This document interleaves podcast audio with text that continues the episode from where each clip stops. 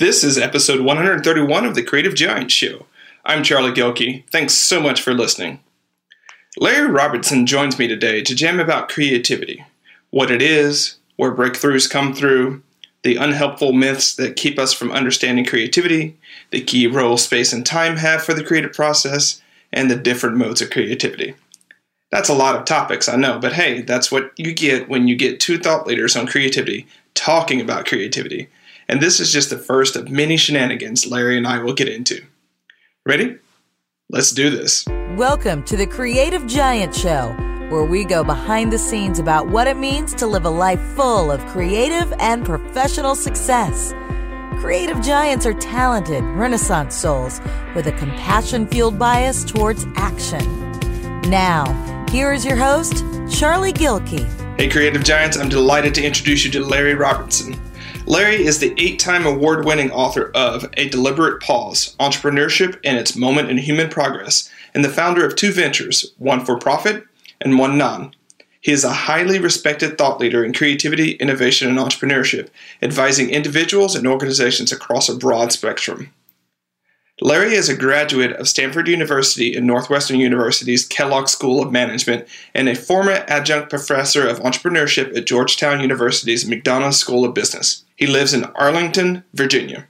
Larry, thanks so much for joining me on today's Creative Giant Show. You know, we were just talking before we started this conversation, and we're both delightfully nervous because of um, where it might go and how much there is to talk about just in this field of creativity and development and mindset. It's such a rich topic. And I want to start off by saying um, to, to all my readers that the language of man learning to speak creativity um, is really one of those seminal books in creativity. I think um, everyone should read it. Um, I don't have a lot of books where I say I think everyone should read it. This book is one of those. Um, so if you are a creative giant, and if you know you probably are because you're listening to the Creative Giant show, it's one of those books to to pick up. Um, it's going to be on the show notes. If you're getting the pulse, I'm also going to recommend it, it either probably um, next week um, or probably in January and then back again in March when the show actually comes out. So great work on the book. Um, as, as, as I was explaining to Larry before this conversation, I read a lot of books. Most books don't make it past the second reading, like after you do the scan and after you do it. I'm, I'm currently um, on my fifth pass of this book. Um, and that's not because it's dense or hard to read or it's not like a, not like reading Kant or John Stuart Mill, right? It's just there's so many delightful moments of pause and ooh, I need to think about that, or oh, like mm, I'm going to chew on that one today. Um, that is just a wonderful thing. So, Larry, thanks so much for the show, and I just really wanted to shout out the great work you're doing um, with your book.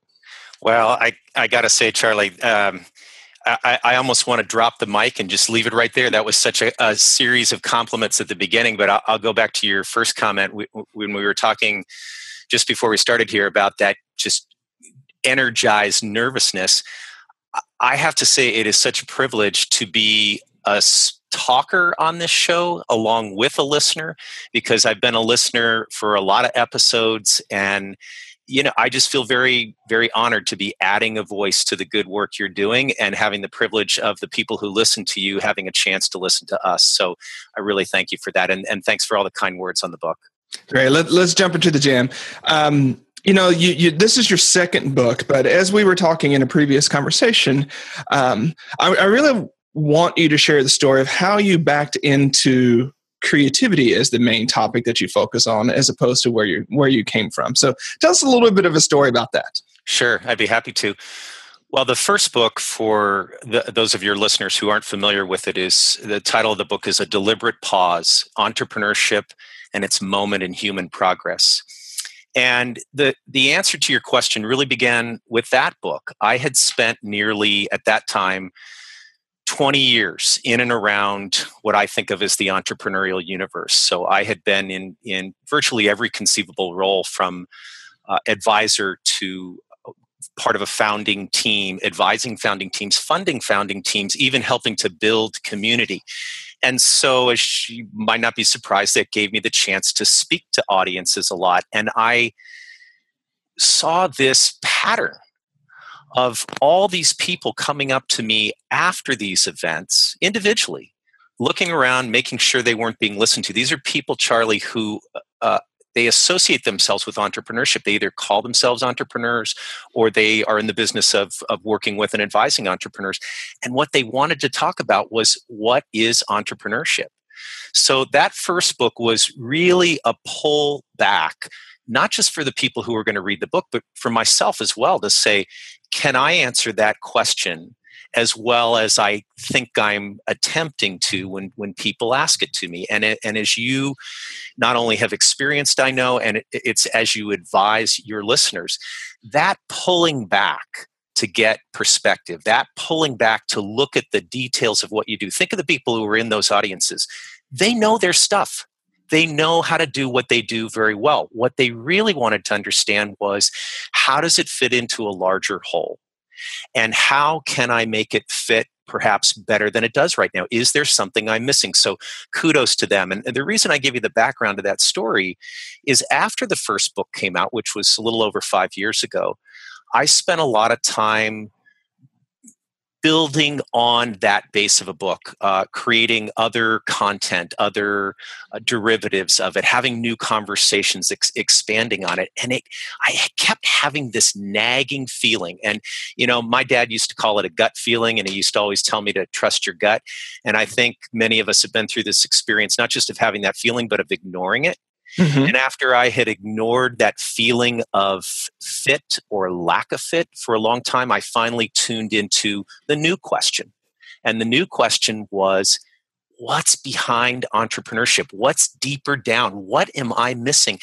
And it just struck me over a series of events, not like a lightning bolt, but over a series of events, that it was creativity. Creativity was at the core of everything I was doing. It was at the core of all entrepreneurship and all the entrepreneurial ventures I was advising. But it's at the core of everything, Charlie. It's at the core, as I would say, of all human progress. And so this book was really about a a digging deeper, a looking to discover something outside the boundaries of, of what I knew as it related to creativity. And in fact, it didn't even start as a book. It started as a three year journey, conversations, research, and more, looking to start a nonprofit institute focused on creativity just based on the initial things I had found. And the book really developed out of those conversations and, and out of that research. And, and frankly, I think what I've just told you in this story is that the biggest mistake any of us can make is to put those questions away and think that we have an answer for all time, especially when it's about topics like creativity. Absolutely.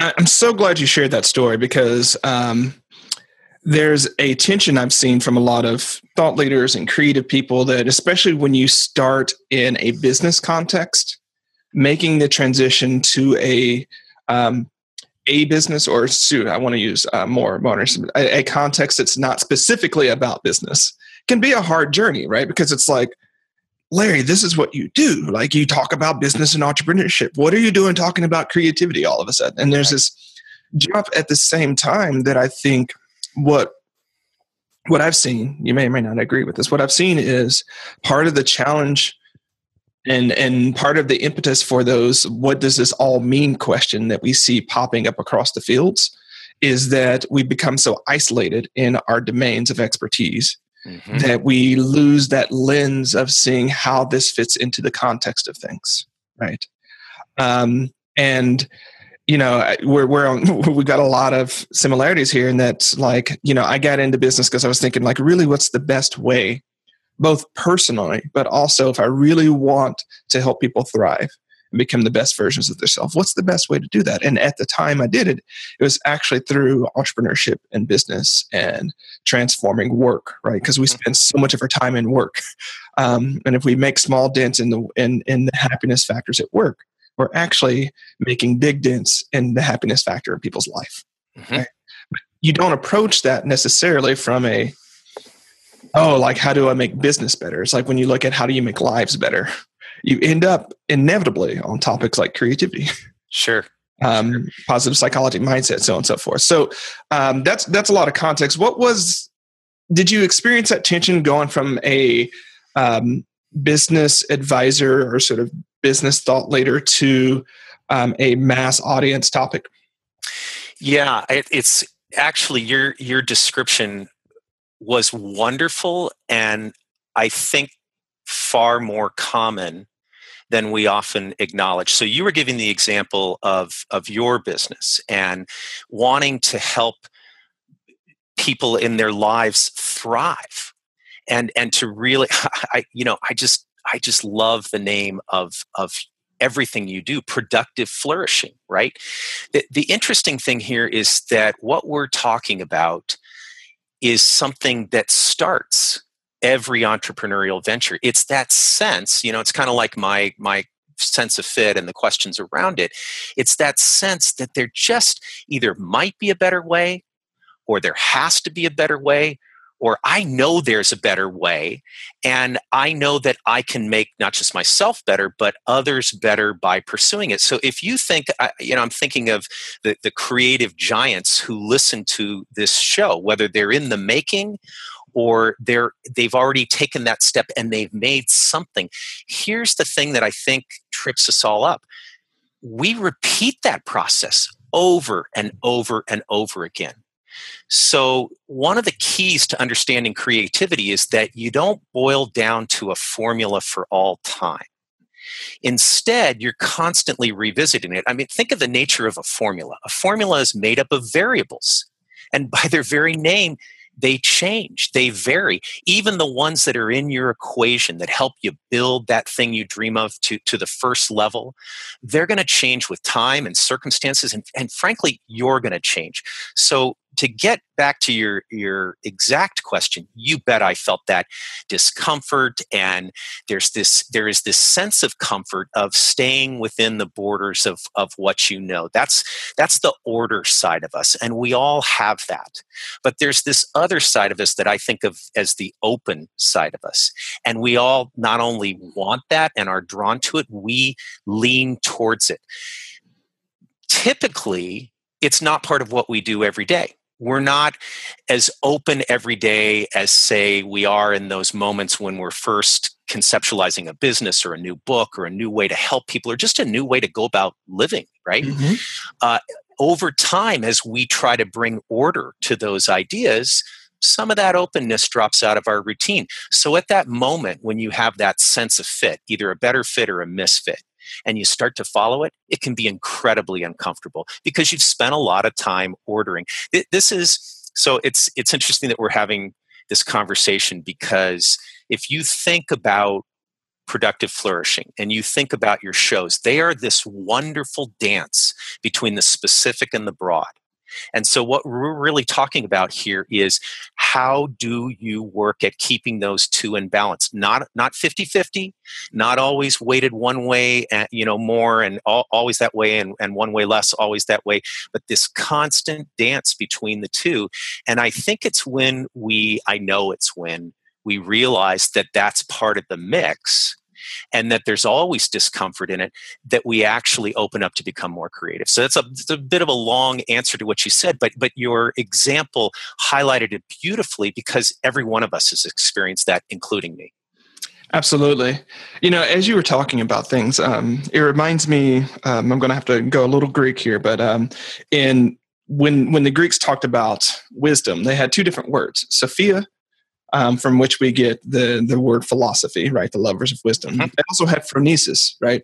And phronesis was actually um, we would we might call it prudence.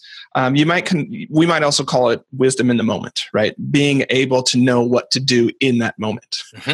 Right. And I think that's the challenge that we all live with, whether we're talking about matters of virtue, whether we're talking about creativity, whether we're talking about any of these things, is understanding that um, the trick is having I mean, the trick is not the tool set, right? Sure. The trick is knowing when to use the tool for what purpose. And I think that's where we get stuck creatively so so many times is that we've got a tool and we're only going to use that tool, and all of our problems are revolved around that tool, and we never, I will we re, we resist looking at the actual problem the tool is supposed to solve. Right. I mean, wouldn't it be so easy if the tool fixed it? Every every one of us is drawn towards that child. I mean, I, mm-hmm. I think you know you're you're putting your finger right on the pulse of this.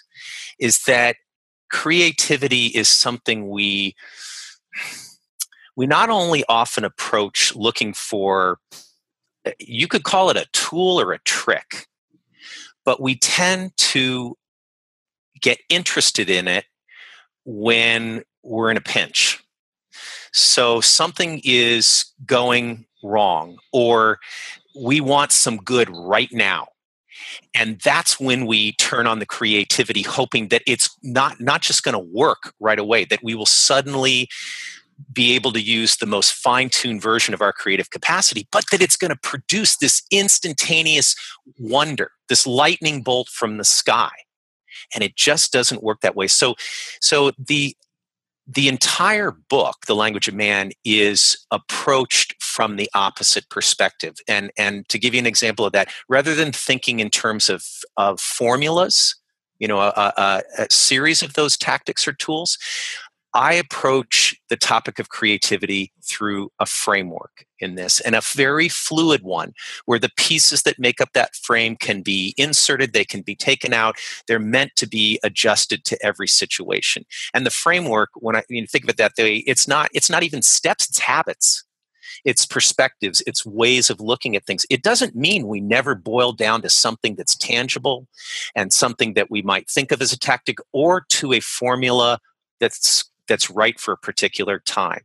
But it's saying that if we want to understand creativity, we should think less about the output, the thing that ends up at the end, and instead where it begins and the process that it flows through. And I think when we turn our attention there, then those tactics and tools and things of that nature actually have some impact. And when they don't, we care less.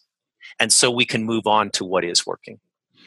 Yeah, you know, I wanted to pull back another feature of your your journey, um, and and tie it to something I've been thinking about for about I don't know three weeks now, um, and maybe maybe less long. It doesn't matter how long, um, but the the working concept I have for it is slow magic right? Slow magic. So we we have Liz Gilbert's book out there, Big Magic, right? Which is talking about um, the way in which creativity finds us and, and moves through us and things like that. But um, the the conversation came because I was talking to one of my clients, mm-hmm. and um, well.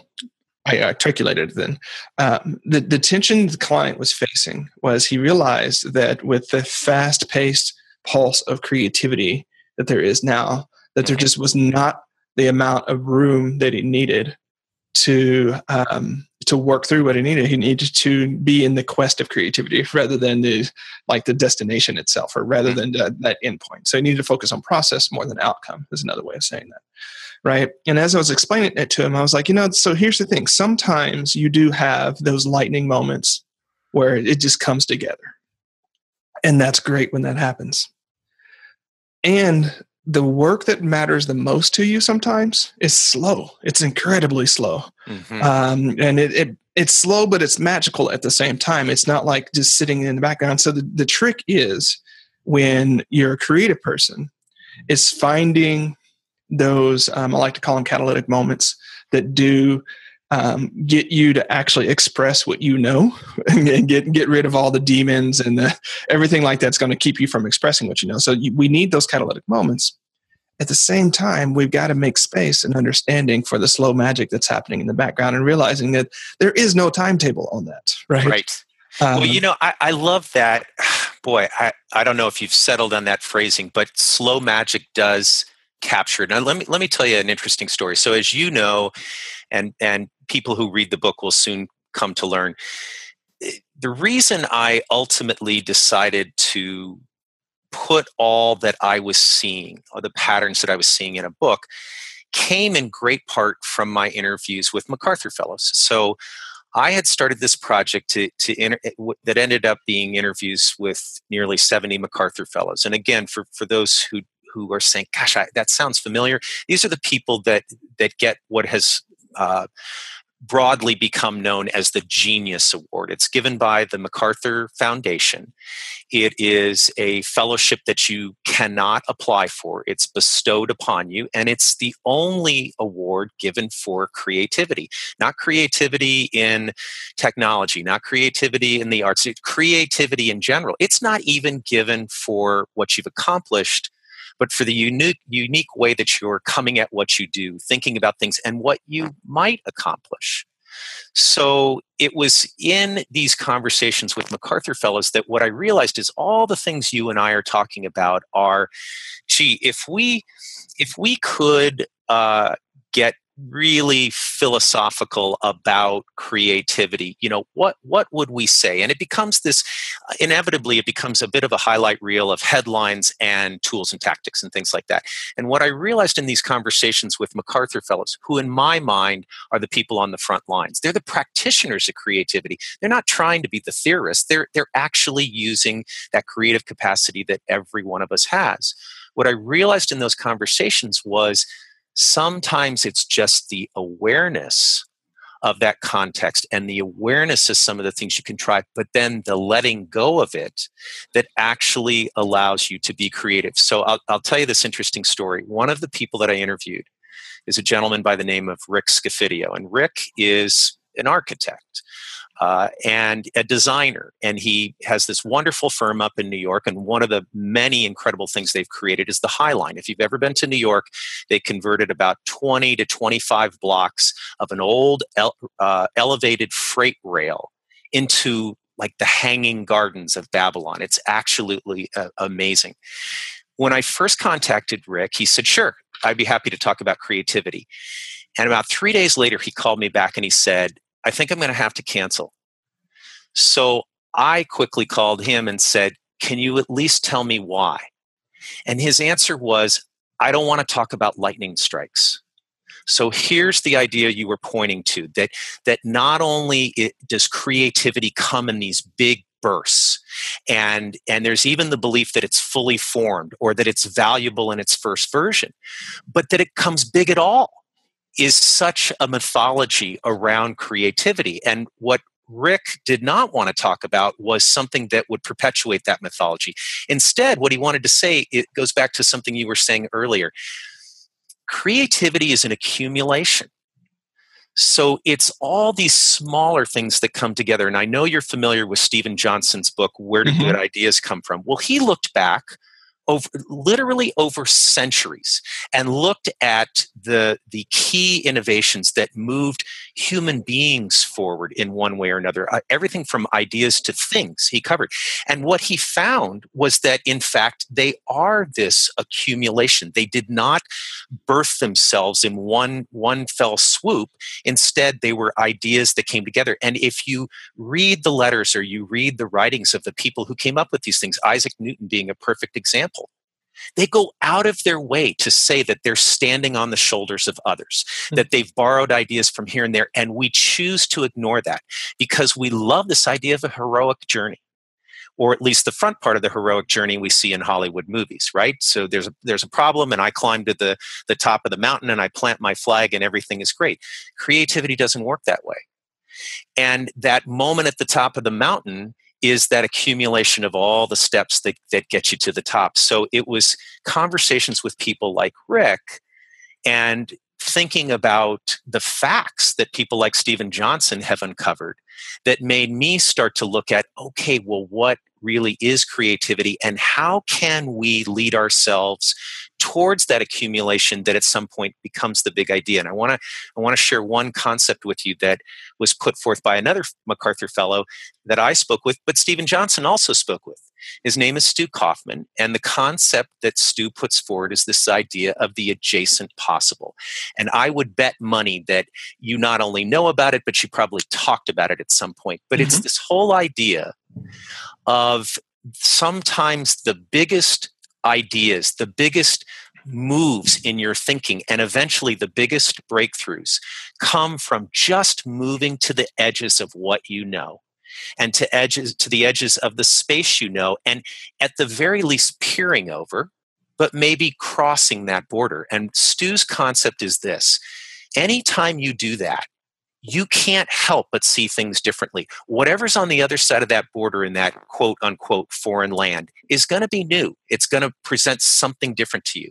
Number two, when you look back at the world you know or you come back into it, you can't help but look at it differently. And number three, according to Stu, and this is the part I love, when you make that move when and especially when you get in that practice of exploring the adjacent possible you actually make the possible bigger than one side of the border or the other side of the border but if you think about that it is such a simple thing all you're doing is going to your edges and not taking a moon leap not wait, waiting for a lightning strike you're just looking over and exploring. And I think that's one of the biggest insights we could all have and one of the biggest habits we could form as it relates to creativity.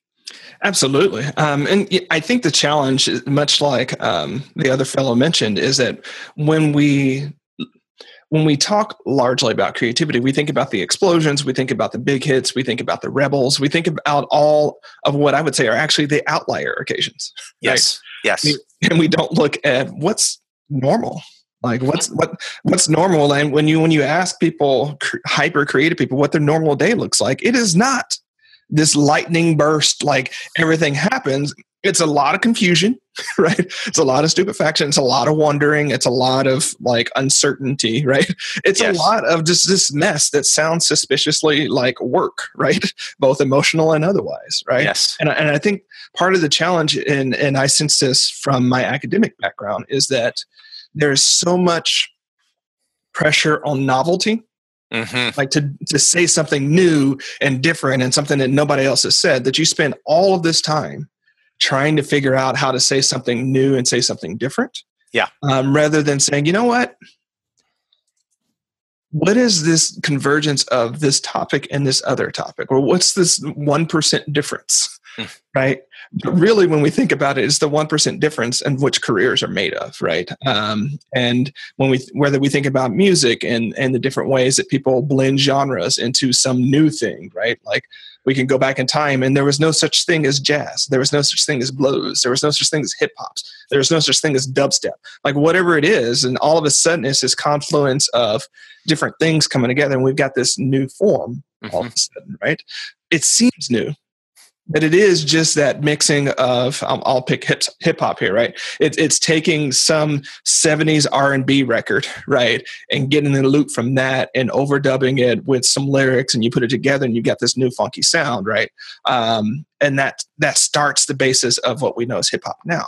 Yeah, as blues the same, right? Um, and so I, I think what I would want to pull out from that when fusing the adjacent possible um, confusing sort of slow magic is a lot of times when you're sitting there trying to figure out what's my big idea. Mm-hmm. um, what how do i go forward? One of the best ways to go into that is actually not so much focus on yourself mm-hmm. but to immerse yourself in the work in the field right? To immerse yourself in what's there and not just your field. I, I like to think about it this way. Take a venn diagram like two venn diagrams um, perfect tool for creativity here, right? Um, you have one Venn diagram that's all the stuff you know and that you're good at, right? Yes. And you have another Venn diagram of stuff you're interested in but not familiar with.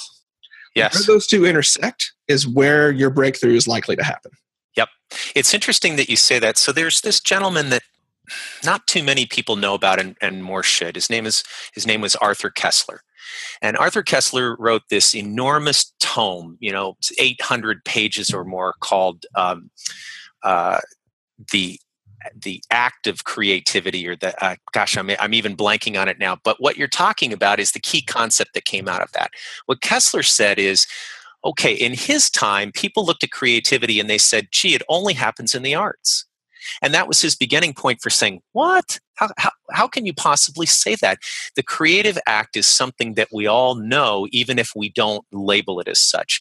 So he focused on this, this very interesting, very um, everyday idea of the aha moment, right? And what he said ultimately was look, those moments happen in multiple ways. There's the ah moment of art when you look at some beautiful sculpture painting or you read some beautiful work or you listen to a, a beautiful hip hop song, right? And you have that moment of, yes, I, I, feel that. I wouldn't have thought of that. I wouldn't have put it together my, myself that way, but yes. He said in, in science, there's the same thing. It's the aha moment, the eureka moment in the bathtub is, is what we tend to think of. But he then, interestingly, to try to open our minds up to say it's everywhere, he said, well, it happens in humor too. And he called that the ha ha moment. And in each case, he was talking about your Venn diagram. He was talking about intersections. And what he said is that these ideas that break us through into a new way of thinking. They may not be the idea for an iPod, but they break us through the thinking that leads to the iPod and iTunes and the iPhone and everything else happen when one plane, which is what you know, hits another plane, which is something new or unexpected. And that new or unexpected could be even in an area that you already know, but you wouldn't put it together with the first one. You wouldn't cross those circles to make that, that first Venn diagram. Or it could be something completely different, another field, which I highly recommend. All of these MacArthur fellows I talk to, they're all polymaths. They, they live and think and explore and ask questions across all sorts of fields, not just the ones that are on their door or on their business card card. So it's this whole idea of putting yourself in more places where you can have these intersections, these moments that are unexpected, and see something different that is one of the easiest things that any one of us can do to move ourselves forward. It's you know, it's kind of like the old uh, baseball analogy expression. The more at bats you have, the more times you come to the plate, the higher your percentage of hits is likely to be. And the same thing turns out to be true for creativity. The more you allow yourself to come to that edge, explore that adjacent possible, and, and encounter those intersections, the more creative you you just can't help but be more creative if if you allow those kinds of things now here's the twist if you are looking for those intersections in a formulaic way, or you're expecting them to solve your immediate problem the way you think it needs to be solved. Come on, you and I both know that's unlikely to happen. That's why I think of those moments when they're when they're genuine as purposeful accidents. You're going into that zone purposefully, but what comes out of it could be completely accidental, most likely will be. And whether it means a lot today or it means a lot five years from now as all a whole bunch of those moments accumulate who can say right but it's it's kind of like uh, your your comments about these very heroic creators i always remember um, what tennis star Arthur Ashe said. I mean, he he broke the color barrier for men's tennis. There mm-hmm. were female uh, uh, African Americans before that who did it, but he was very well known, somebody who really came into the public eye, and the most humble person that you could ever hear from it. And he said, um, you know, this whole idea of heroism, true heroism is remarkably sober and very undramatic. And that really is true. So if it's not that, if it's not running out and being like the, the Hollywood script, what is it? It's something as simple as allowing yourself to fall into that space where you can have these intersections and these purposeful accidents. Yeah, and I think that you know we, we're both really huge component or proponents and advocates for community and the criticality of community mm-hmm. right and so there are different ways about um, there are different ways you can get yourself into a place where these happy accidents happen um, probably the easiest way is to interact and have a community of other people who have varied interest because they're you know we're walking libraries in a way. We're two mavens obviously speaking right? So it's it's odd sure. to think in terms of people as walking libraries but we really are right? Um, we have this interesting combinations of of passions and interests and expertises, right? And when you're in a community of polymaths, whether they're, you know, creative giant community, whatever community you're in, you can't help but stumble over some new way of thinking about something because that other person's thinking about it. They've got some synthesis, you've got some new part. And if you're just curious and really excited about what people are into, it's like every day it is you have um, i'm gonna i'm gonna steal this one or i'm gonna share this one. This one's from marissa brackey she used to talk about epiphanettes right? Uh, yeah not yeah. epiphanies but epiphanettes right I like that term. And so you get these little mini epiphanettes every day and it's just like they add up over time and um, you know we think of um, i think we actually do have a post um, about accretion right? Creative accretion right? We, we tend to think of creativity as this explosive disruptive thing right? Just mm-hmm, mm-hmm. creativity out of nowhere. But really it's accretion. And accretion is the process of which we small parts added to something make it larger like a snowball rolling downhill. You know the, the first little bit of snow that that started that is not very significant but by the time it rolls and adds this and adds that, and it gets sticks and twigs and mud and all this stuff. And it becomes at the end state, it can become a very an avalanche. Yes. Right? Um, we notice the avalanche, right? That's the remarkable event that catches our attention. Sure. Um, but we don't notice those little epiphanettes, those little conversations here and there, that little reading this book and then reading that other book and then jumping on a podcast and then talking to this that pulls this all together. Um, and I think that's where, um, in my experience, a, a powerful community of conversants is super useful for those catalytic moments that I talked about. Because I think when we sit down in whatever our creative mode is, yes, we will start to either self censor or we will start to really over evaluate the stuff that's coming through through us at that point. But when you're talking to a friend there's this easy breezy we're just playing with ideas. Nothing serious here. Mm-hmm. that's where the magic for me inevitably happens right? I'm like oh that's the thing. I need to go back and chase the thing. Like i would have never come up with that right? Yes. Not for this conversation with larry.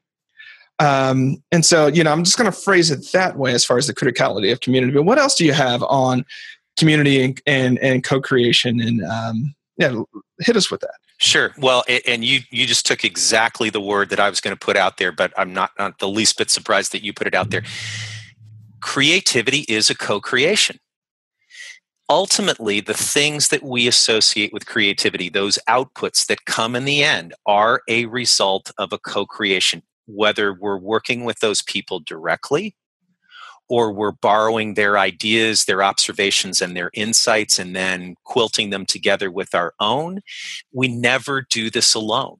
And every creator that you could point to. So, for the first book, I interviewed several hundred entrepreneurs and people around entrepreneurship. Every single one of them will tell you they are not solo operators. There's no Lone Ranger thing here okay at least the ones that we want to talk about who actually created value and more often than not value that that lasted that had that had impact so i would say first of all that that co-creation is the thing and and knowing that makes you want to be drawn towards a community but you have to be ready for that interaction so what i try to think about is how can you get in the creative habit individually before you start to become part of that co creation. and I'll give you some very simple things. Just pausing to take notice of what's happening around you. If somebody's listening to, to your show and they hear an interesting insight, even if they're just searching your, your website and they're going through the, the archive of podcasts and you do this nice job of summarizing the points and they'll be somewhere between three and five points just think of, of, of being a listener and reading one of those and saying huh i never thought about that before pausing long enough to think about it a little bit longer to not just dismiss it is one of the best ways that you start to find your fine tune yourself to be creative. If on top of that you're open to that little thing that you noticed meaning something more than where you would immediately file it maybe maybe you flip it around to say could it mean the opposite of what i think it is?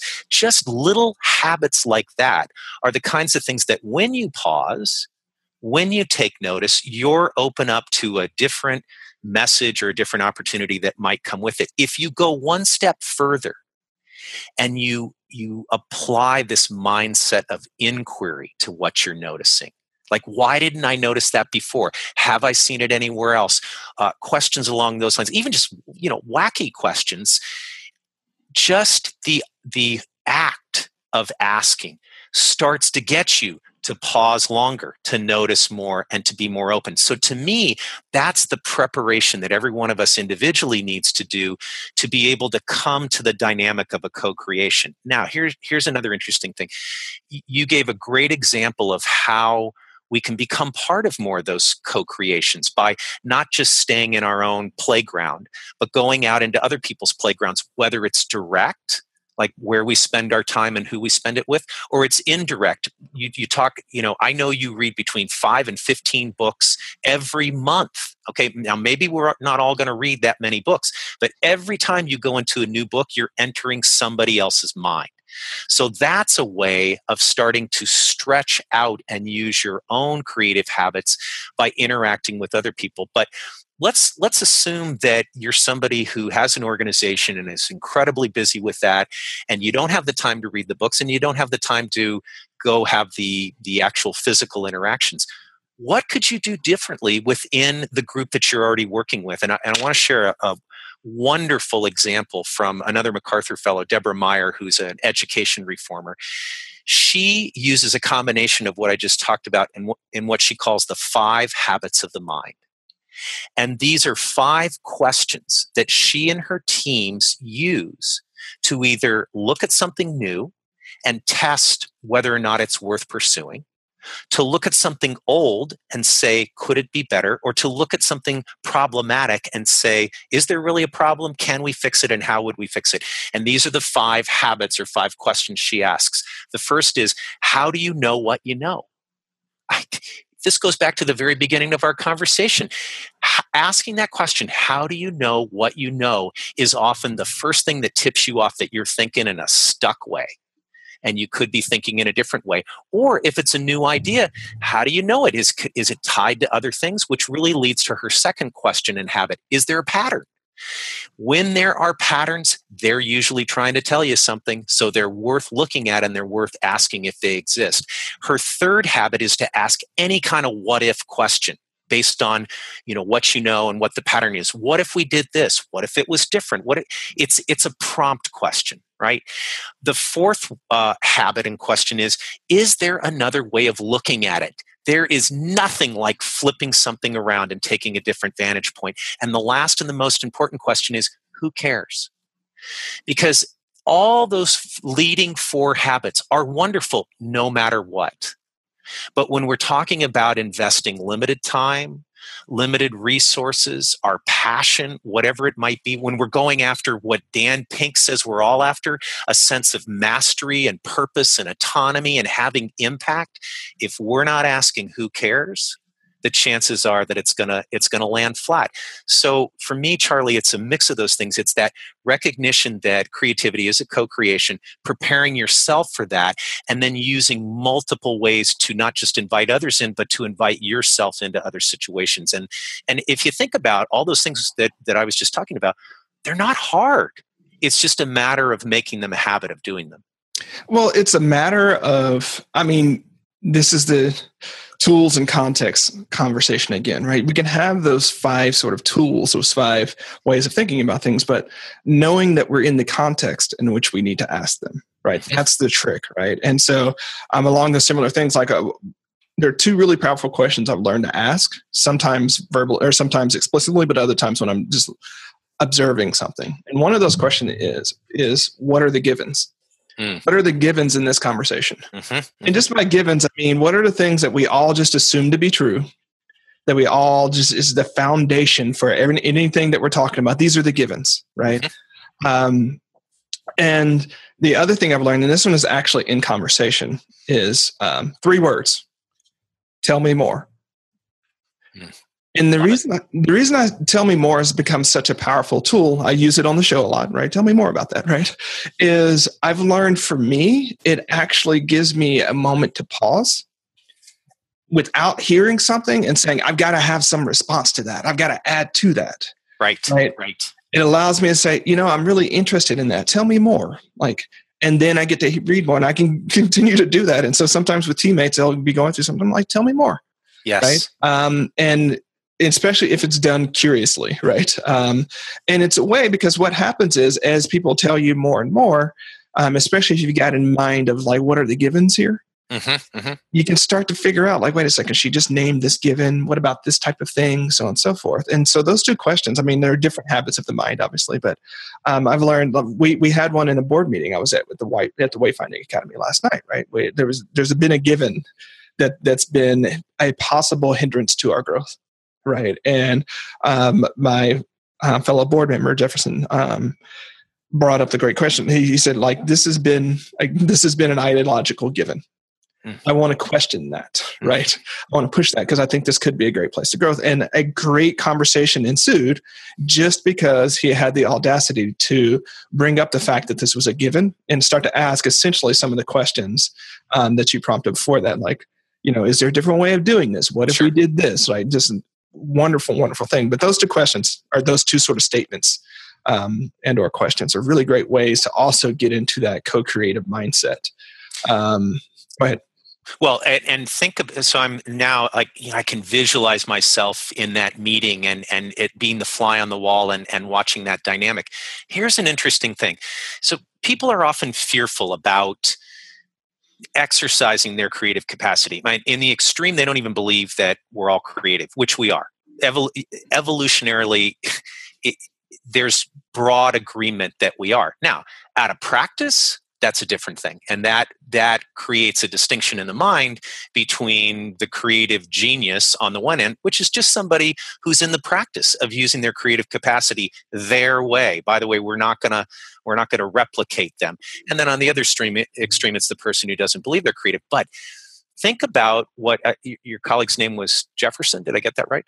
So when jefferson asks this question the biggest fear in the room in the first half second is that he's calling out something that is either the sacred cow, which pe- some people are going to then need to feel they have to defend, or he's calling out the, the elephant in the room, which is we all know that this is a problem or a hindrance in some way, but we've all been afraid to talk about it because we're afraid the conversation is going to be uncomfortable. But as soon as that conversation opens up, it does not mean that it's necessarily going to lead to a change in that being a priority of the organization. If it does, it doesn't mean that everything you've been doing is going to be abandoned overnight. It's that accumulation again. But the willingness to ask those questions can, at the very least, confirm that the way you're, you're already doing things is the right way to do it, that the way you're doing it maximizes the value that you're trying to get out of it. It's a confirmation, if nothing else. And if it reveals something that's new or an opportunity or a problem you should deal with, why wouldn't you want to address that earlier? So I think sometimes it's the way we enter a room like that. And when somebody boldly asks that question, how we react. I think of the uh, I think of this in terms of the three acts of creation when you're going to do something new. The, the first act is remembering that you have a choice and choosing to do any one of these things to to stop and notice things a little bit longer or follow that sense of fit or misfit. Uh, it, it's the, the choice to ask a question like that or engage in a conversation like that. Just reminding ourselves that we have that choice even at the individual level is really important. The second act of creation is reaction. How we react to whatever comes back is what determines whether we go forward or not. Even if the result is terrific, if we just rest on our laurels and say, Yay, that's the end of it, there's no way we're mining the full potential of the questions we've started to ask or the things we're, we're trying to explore. And sometimes it doesn't come back perfect or good. And that's where the third act of creation comes in, and that's improvisation. And you know what? We're all really good at this. We may not give ourselves credit for being improvisers, but whether we're parents who have to improvise with how to raise children, or we're we're just individual adults with friends and we put our foot in our mouth and we have to find a way to recover from it or we're workers or or leaders within a business and we have to figure out where the heck to go next we're improvising all the time.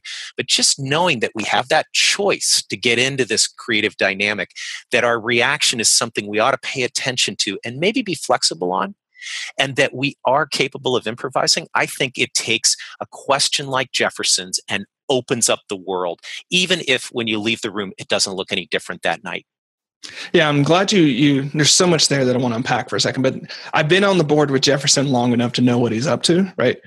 Um, he he's posing the question this year for action 2 years from now.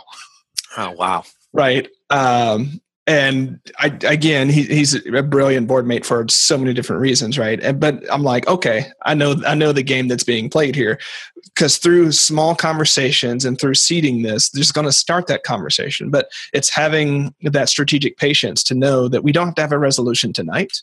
Yes. Right. But I'm going to pro, I'm going to question this now, so that two years from now, when we're thinking about growth things, it's no longer an elephant in the room right? Mm-hmm. We've already started to think about a little bit more. So brilliant, right? Um, so I always have to give them kudos after board meetings, which is one of the reasons they're so fun. Um, but I wanted to go back to the three acts of creation. Great, great piece from the book. That was one of those where I was I was really pausing there. It's like, okay, like let's um, for lack of words, let's actionize this. Let's let's make this more. Mm-hmm. practical. And what I noticed is like, okay, I, I started kind of doing an array of creative people that I know. I'm like, that person is a brilliant improviser. That's what they do best, right? That person is a great reactionary, right? Mm. Um, that person is great at just coming up with the idea themselves, right? Mm-hmm. So with like, where am I on this matrix, right? And, and fit. But the thing that I wanted to say there is, if you know those three modes of creativity, you can start to say like, okay, improvisation is a really. Um, so I'm gonna pause here. What comment in the headline or comment in there is like, you know, the thing is, is that we've um, we've lauded the first act so much over the other two. Yes. Right. That um, many people who are great at the other two don't actually count it. Right. So, what if we put them all on the same playing field? Mm-hmm. Right. And said, okay, um, this is a, a mode of creativity. What can I, and I'm an improviser. What can I do to create those catalytic moments for myself so that I improvise more? Mm-hmm. Mm-hmm. What can I do to create those catalytic moments so that I'm reading? For instance, I'm a I do a lot of reaction. Like if I don't have something to react to, I actually become creatively inert. And I know this about myself, mm-hmm. um, which means that part of what I have to or need to do as a practice is to expose myself to things that I either disagree with or that spoke that that really hit a strong reaction for me. Mm-hmm. Right. Um, and you know, there are other people, you know, really riffing off Cal Newport's deep work, right? There are other people who are the creators that just really need that that quiet space to generate something, right? But if you put me in that quiet space for too long, I actually don't create anything. I've learned yes. that about myself, right? Um, and so that that's just what I want to say. Taking that framework for for listeners and kind of putting you on there. And I'm going to ask um, Larry, I'm going to ask you again to go through that since I've prompted an application question. Um, but just really think where you are on that matrix and what you might do um, to lean into that mode of creativity as opposed to um, really valorize another type that's not that you're not as strong at. So what were the three again? Yeah, so the the three acts of creation are choice, reaction, and improvisation, right? Mm-hmm. And the choice is is really choosing to engage in the first place. Mm-hmm. The reaction is there's something that's going to happen on the back end of your you're choosing to do something even to think a certain way mm-hmm. or explore a certain question right? Be ready for anything. That's where the openness comes in. And the improvisation is is the good stuff right? Because it says if you have to improvise you're encountering something that isn't quite like what you've encountered before. If it was, you just follow some formulaic or knee jerk uh, uh, approach to it and, and be done with your day. But when you get to play with whatever comes next and you don't worry about how you might put your foot in your mouth or stub your toe or whatever it is you think of it as having that play element to it that actually becomes the fun part so so this is interesting here all of us have those abilities. All of us are um, forced into those acts even when we don't choose. You know you know the old saying when you don't choose you're choosing mm-hmm. right? And there's going to be a reaction that you're going to have no matter what. And as i said before we're all improvising in one way every day uh, one way or another every day. We just may not think to apply it elsewhere. So here's here's what i think about. It's it's not just um, trying to identify which of those acts you're the strongest at because the answer to that is going to change with time and circumstances. You might be a terrific improviser in your professional life, uh, but not so hot in your personal relationships in terms of improvising. Maybe because you have too much emotionally vested in it.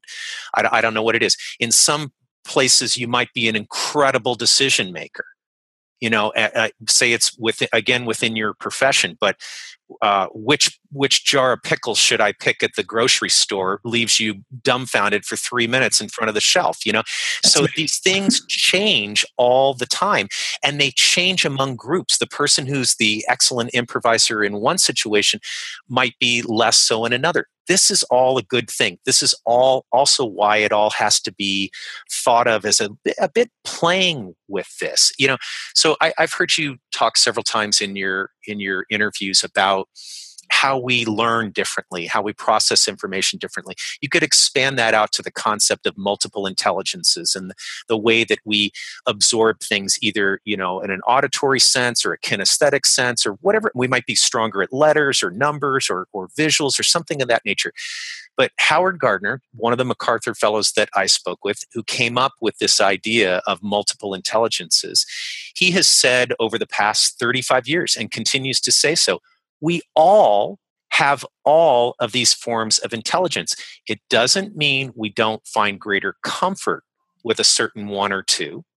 It doesn't mean that we don't lean towards practicing one or two more than the others or are forced to do that by the way we're, we're taught and educated or asked to work in our in our work environments. But we all have all of them. And the same is true of these three acts of creation choice, reaction, and improvisation. We all have all of these. So uh, a MacArthur fellow that you know I reference a, a, lot in this book because I just had such fabulous conversations with Liz Lerman, who is a choreographer by label, but she's so much more than that. She would suggest that uh, if we were talking about these these acts or your different intelligences, to not fall into the the pattern of thinking of them as a hierarchy where this one is our best and this one is our worst way down here at the bottom. Mm-hmm. She said when she first started to learn about dance, that dance and art were thought of in a hierarchy. So at the top, you had high art, which was just the way some people defined and prioritized a certain type of dance. And at the bottom, you might have, you know, and that might be ballet. Uh, academy ballet and at the bottom you might have michael jackson's thriller video well, for one group, that might be the hierarchy. For another, like me, for instance, I might completely flip that. What Liz says is don't do that. Instead, lay that hierarchy on its side, make it a horizontal and think about constantly moving between the poles. So when I'm really good at improvisation, why not go there? But don't forget to come back to working on the reaction side or the choice side. If I'm a really good auditory learner, work on the visual to see what it might tell me, how it might inform me. This is all about playing with your potential. And we all have so much potential that we really should be playing with it. That's what's going to make us creative and productive. Yeah, I mean, creativity is just um, catalyzing and channeling potential, right? Absolutely. At, at, its core, I mean, that's really what what we do, and and as a species, that's what we've done since the beginning. What's the potential? Like, how can I make this situation a little bit better, a little bit, um, a little bit different, so on and so forth. And so, it's core. Um, you know, this is reminding me of the uh, of my many conversations with Todd on the show. Right? Is that when you look at what when you go to the core of what it means to be human, we find that like there's these things we can't get away from, like expressing, um, articulating, or manifesting potential is just what we humans do, right? Um, and creativity is just one of the vehicles by which we do that. Now, yes. um, Larry, I'm looking at the time and I'm like, oh man, we're gonna have to wrap this this up. We're gonna have plenty of conversations, but as the guest today, um, you get to leave our listeners with a challenge or an invitation. Hmm. So it could be based upon today's conversation or something that you just think is a really good prompt. I'm, I'm going to leave it open. Okay. But what would you like to leave our listeners with as far as a challenge or an invitation? Well, it's interesting. Just by happenstance, you were describing the language of man, and you were saying, "Look, it's it's not like reading John Stuart Mill or or or uh, Kant or something like that." Interestingly enough, uh, I'm going to put my challenge in the form of a quote from John Stuart Mill. And it's a very simple one. He said that the perpetual obstacle to human advancement is custom. And I love that thought. And the challenge is for each of your listeners to think about what are your customs? What are the things that make you do whatever you do in a more formulaic way than not and, and a less framework way than not? What is the custom that might be the obstacle to your own advancement? And you know as as you're listening to me i'm not picking a category of anybody's life. I'm not even telling you where you should end up or what that exercise should look like. But i think it's true that we get into certain habits and don't think about the potential we have to make the choice to refine those habits, improvise a little, and maybe come up with something completely different, maybe even better. Larry, that's fantastic. Thank you so much for joining me today, and I'm looking forward to our next conversation. Oh, me when too, that happens. Thank you very much. It's been a pleasure. Okay, Creative Giants. So you heard it from Larry. What custom or given um, is in your world that's making you or prompting you to create in a certain way, to do what you do in a certain way? How might you challenge that, question it, improvise it, react to that, to create differently, to create better, to create more prolifically, but fundamentally to create? Until next time, stand tall. If you're digging the Creative Giant Show, I'd really appreciate it if you'd leave a rating or review on iTunes. If you're not familiar with how to do this, there's a walkthrough available on the podcast page on productiveflourishing.com. Thanks. Thanks for listening to the Creative Giant Show. To find more tools and inspiration for creative giants, head on over to productiveflourishing.com. Stand tall, creative giant.